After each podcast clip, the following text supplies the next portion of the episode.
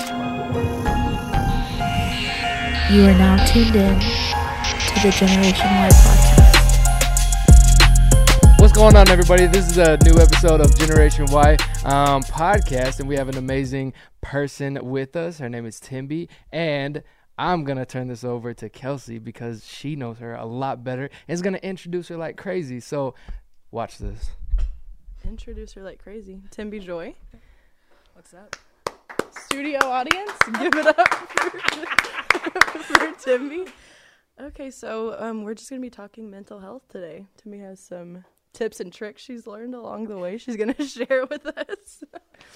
so, um, I don't know. We rehearsed this, but everything flew out of my brain as soon as we sat down. So that's fine.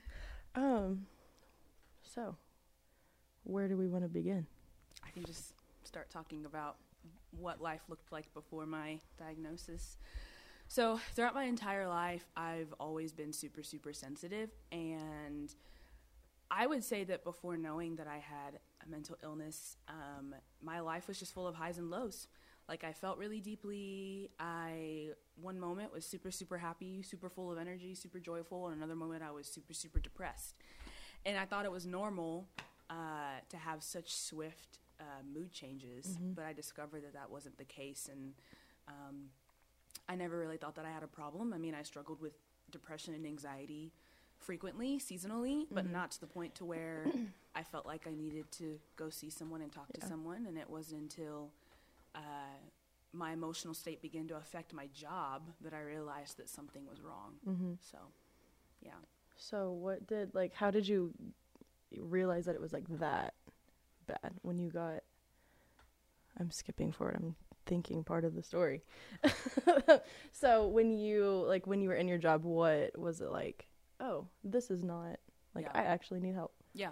So I moved last year in August to Tennessee to intern with the church that I was at.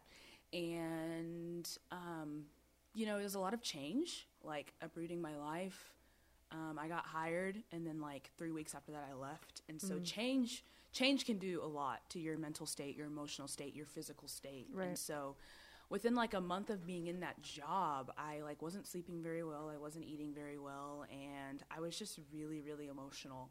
Um, like not sensitive, but like super high, super Yeah. low one moment to where it began to affect my job performance. And it wasn't until my boss sat me down um, that I realized that like, okay, this is a serious issue because people around me begin to notice that I really wasn't stable. Um, and so I had to actually step away from that, step away from something that I thought that I was supposed to do.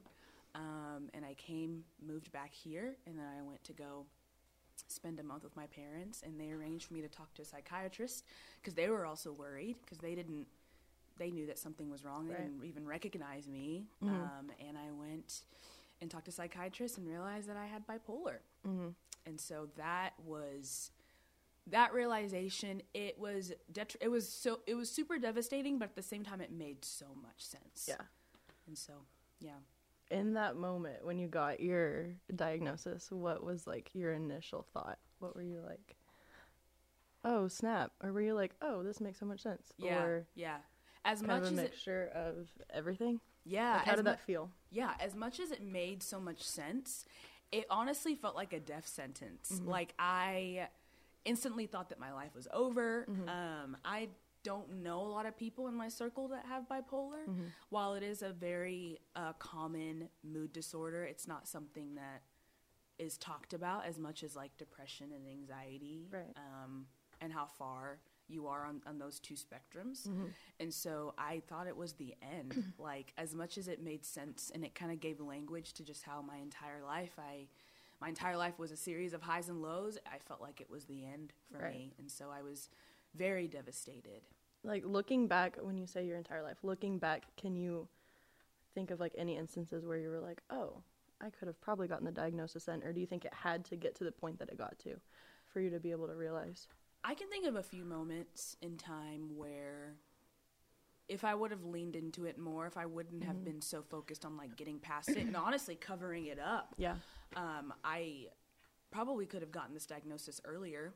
But clinically, it, it shows, um, and because I began like reading up on like what bipolar is, like all that fun stuff once I got diagnosed. Like, if you have any type of like mental illness or mood disorder of any kind, um, usually you'll be able to see those symptoms a lot more in your early 20s. So it makes sense that it took it took me moving and Right. being in a completely new environment for all these symptoms to really come to the surface. And so I think that it took, I think it took things happening the way that it happened um, for me and others to fully see that there's a problem. So, Yeah. yeah. So, post diagnosis, how are you feeling? I feel good now. Uh, like like knowing you before knowing you now is like, I mean, you're still you, Right, but right. it's much more like level and stable. That's yeah. for sure. Yeah. I definitely I definitely knowing how I was before and how I am now, like I mm-hmm. definitely see a change in how I process things. Mm. I'm still sensitive, like I still Yeah. have my emotions and stuff. I think a lot of people are afraid of pursuing different avenues like medication and like biweekly therapy because Right. they think that that stuff's going to numb them or make them feel like mm-hmm. inhumane. And honestly if you are taking medication and you feel like you're not yourself then you're probably taking the wrong medication or the mm-hmm. wrong dosage. But i'm a firm believer in you got to do what you got to do to be healthy. And i definitely can say that i'm much more stable now. Mm-hmm. And um, while i still feel very deeply it's not as swift and the spectrum isn't on two you know separate ends Right. like i feel like i can experience my emotions without being driven by them Yeah. um, and so i feel good you But you've like had to put in work yourself too. It's not just like meds and better. yeah like yeah you have matured a lot. I feel like through the whole thing too. Yeah. Something that my therapist told me when I first moved back is that, like you just said, like you have to put in the work mm-hmm. and you have to realize that, like, your health always has to come first above everything that you do. Mm-hmm. And so, moving back here and trying to find work, I realized that I had to find something that wasn't too stressful. Mm-hmm. Um, I really had to make sure that every day I was taking my medication and even like my diet had to change a little bit mm, too. Mm-hmm. Um, because I also wasn't eating very well Yeah. during that time where I was in Tennessee too, which can just add on to mm-hmm. you know imbalances in your brain and your mood and your emotional state because mm-hmm. we are very affected by the foods that we eat. And so through changing my diet and making sure that i take medication every day and then also making sure that i'm going to my therapy appointments and then also like being honest with my support system as well um, i was kind of able to figure out like what that new normal is Right. um, having a bipolar diagnosis so What would you advise, I guess, to someone who is like experiencing these things or thinking, hey, something may be off with Yeah. me? What would you say to them? First steps, I guess. Well, I would say the first step is that you got to get real with yourself. I know for me, like I said, for so long, I tried to cover up my symptoms. Um, a part of me thought that it was normal. Um, but She's an even when- Enneagram 4. I'm an Enneagram 4, yes. So um, I thought that this is just how we feel. We feel very deeply, and that's just the way that it is. But while we are, while there's nothing wrong with being super sensitive and having emotions, um, when you're driven by them so much to where it's affecting your job performance and how you interact with people, like that's when things become a problem. And so honestly, I would just get real with yourself and ask yourself the question like am I really okay? And even I would go as far as to like ask your coworkers and your friends and your family like am I good? And really lean into those honest um, responses. And then the second thing that I would say is that um, if you if you do feel like there's something wrong to where you need to go see a doctor or have a conversation with someone know that there's no shame in that. Like all of us have stuff. Even if your symptoms are not like super like on the surface we all struggle with things. And so know that there's no shame in that and that um, there's there's beauty in realizing your flaws realizing your weaknesses, Yeah. realizing that you need help and reaching out to get the help that you need. And then if you get a diagnosis like bipolar, or even if, you know, you have anxiety and you realize that you need to be on medication for that, there that that is not the end. Like I mentioned earlier, I thought that um, my bipolar diagnosis was a death sentence, and I, I I'm an artist, so I make music, and so I wondered like, can I still make music? Can I someday still work for a church? And when I began to research bipolar, um, a lot of artists actually have a bipolar disorder. A lot of people that I look up to. My favorite actress has a bipolar disorder. Winston Churchill had bipolar, and these are all Kanye West has bipolar. closed on Sunday. And so like you that's what I'm saying. so literally like a lot of the people that I looked up I found also had this mental illness and they're all still doing incredible things Mm-hmm. Right. and getting the help that they need. And so this is not the end for you. You can bounce back. Mm-hmm. It's just going to take a little bit of hard work and also realizing that you matter, your mental health matters and that you shouldn't sacrifice that for the sake of, you know, wanting to keep your job or wanting to um, keep up with appearances. I know I had to ask myself the question like is it worth leaving this internship right now or should i just stay in this job to prove to everyone that i can do it mm. while like mm-hmm. mentally deteriorating every day? Yeah. and i had to realize that like my health in the end matters. And so honestly i would just say for those of you that are kind of questioning whether or not you need to get some help is i'd get honest with yourself realize there's no shame in asking for help and realizing that no matter what like this is not the end but i would argue and say this is the beginning of discovering Okay, beginning. truly a really discovering like who you are and who God has made you to be. So Okay. Yay. Studio audience. Snap audience. Audience. Snap it up. Okay, Susan in the back with the snap. um, okay, so you said you're an artist. Like how yeah, have you like used that as an outlet or like what has has it has your diagnosis changed how you use your platform? yeah. I think I was I I've always been super honest in like my songwriting. Mm-hmm. Like a lot of my songs come from really like real experiences and mm-hmm. stuff and i think it's challenged me to even be even more transparent mm. like a lot of what i did in november when i was with my family and i was freshly diagnosed and mm-hmm. on medication for the first time ever was that i wrote a lot and so i think it's an, it's it's kind of made me get even more honest with myself and with other people and i have found that that has been an avenue to where i'm able to really express myself when i feel like i can't in any other way Yeah. and so I think there's so much power in the written word. And then when you put that to music, um, you're actually able to use the experience that you've gone through um, to give other people language for what they're experiencing. And so I think, I think this diagnosis has made me realize the weight of the gift that I have and how, um, you know, it's important to even be more honest. I mean, I look at artists that I look up to that also have bipolar, like Demi Lovato, Kanye West, and they're both very um, prolific and authentic Yeah. songwriters and stuff. And I've connected through their music because they've been so real. Mm-hmm. And so, yeah, it's challenged me to be more honest in what I do. Thembi Joy Music, ladies and gentlemen. Look her up on Spotify, Please do. iTunes. Yeah. Is that a thing? Everything. I mean Apple Music. Apple Music, yes. I haven't bought a song on iTunes. untied And my shoe. hey, it's all good, you know. It's fine. This is real, This is real. real stuff. Um, I had another question, and then I untied my shoe. Um, I can't remember what it was. Um, hmm.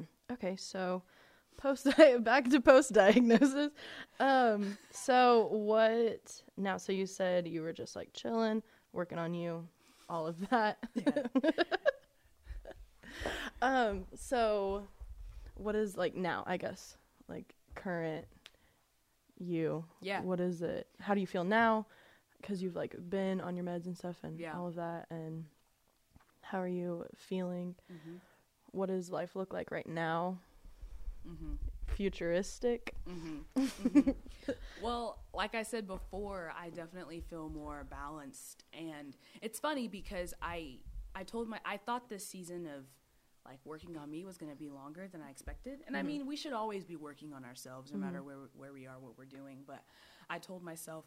That I needed at least five years in Oklahoma to get myself right, and then Five we can move on. Five years, five whole To get it together. to get it together, and You're then then we can move on and do the next thing. But I actually um, last month was it last month? Yeah. So I had I have I have two friends that moved to Brooklyn, New York, two years ago to kind of start this church and stuff, and they've been praying about people to come on to come alongside with them and to continue the work down there. And so I caught up with them um, a while back, and they asked me if I'd be interested in moving down there and working with them, and I said yes. And so it's super cool because it's like because I was so willing to walk away from something that I thought I wanted, um, what I really wanted, God's better plan for me came along, Right. and it's so cool because I look at I look at who I am now, like. I really do feel like I'm a healthier me, um, and so I'm able to step into this knowing that I'm okay, that I'm ready. Yeah. Well, I don't I may not feel ready, but I guess it's time. Yeah. And so um, I'll You're be more moving- equipped now to be able to go into it Yeah, yeah, for sure. for sure. Yeah.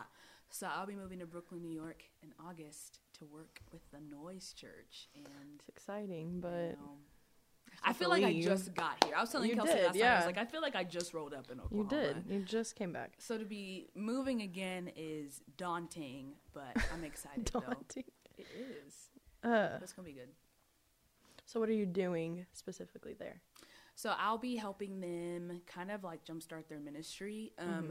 The community that they have down there in Brooklyn is very creative. So a Mm-hmm. lot of people that go to that church, they're all like artists and stuff like that, which is my Your bread and There you go. so I'll just be helping like cultivate cre- uh, creativity and bringing Jesus into all of that. And Yeah. I'm hoping to go down there and just inspire people to Mm-hmm. use their gift as well as um, where I say we, I mean technically that is my church now. So we are very passionate about helping the community, and so what they've been doing on Tuesdays and Thursdays is partnering with a with a restaurant down there in Bushwick, which is the neighborhood that the church is in in Brooklyn, and pass out free food and just do some street ministry. So awesome. I'll be doing that as well, which I love doing that Yeah. stuff. And so Do you feel like this is a better fit than your for you specifically and like purpose for you yeah, than your past position? Yeah, I definitely think so. I think before I was trying to mold into what they wanted me to be with that mm-hmm. specific ministry. And so I feel like this, Josh and Danielle have reiterated multiple times that they just want me to be me. and so, like, to be able to be the person that I feel like I'm called to be Right. and to find my why. Okay, why? um, I think is super super cool, and I feel I definitely feel like this is a much more comfortable position for Yeah. me to walk into, and then also like feeling healthier too. Right. Like that just adds. Like now you're it. actually able to do the position. Mm-hmm. It's like before. Yeah. That wouldn't have been like I would much rather lose something that I was like trying to be Yeah, than yeah. the one that's actually for me. Absolutely. So, Yeah. I don't know. Are we done with this conversation? Is there more to say? I mean, I Did you get everything off your chest? yes. Look, he has an attitude problem.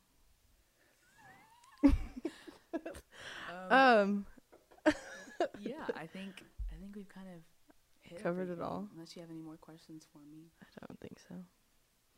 Untied my shoe, lost everything. Mm.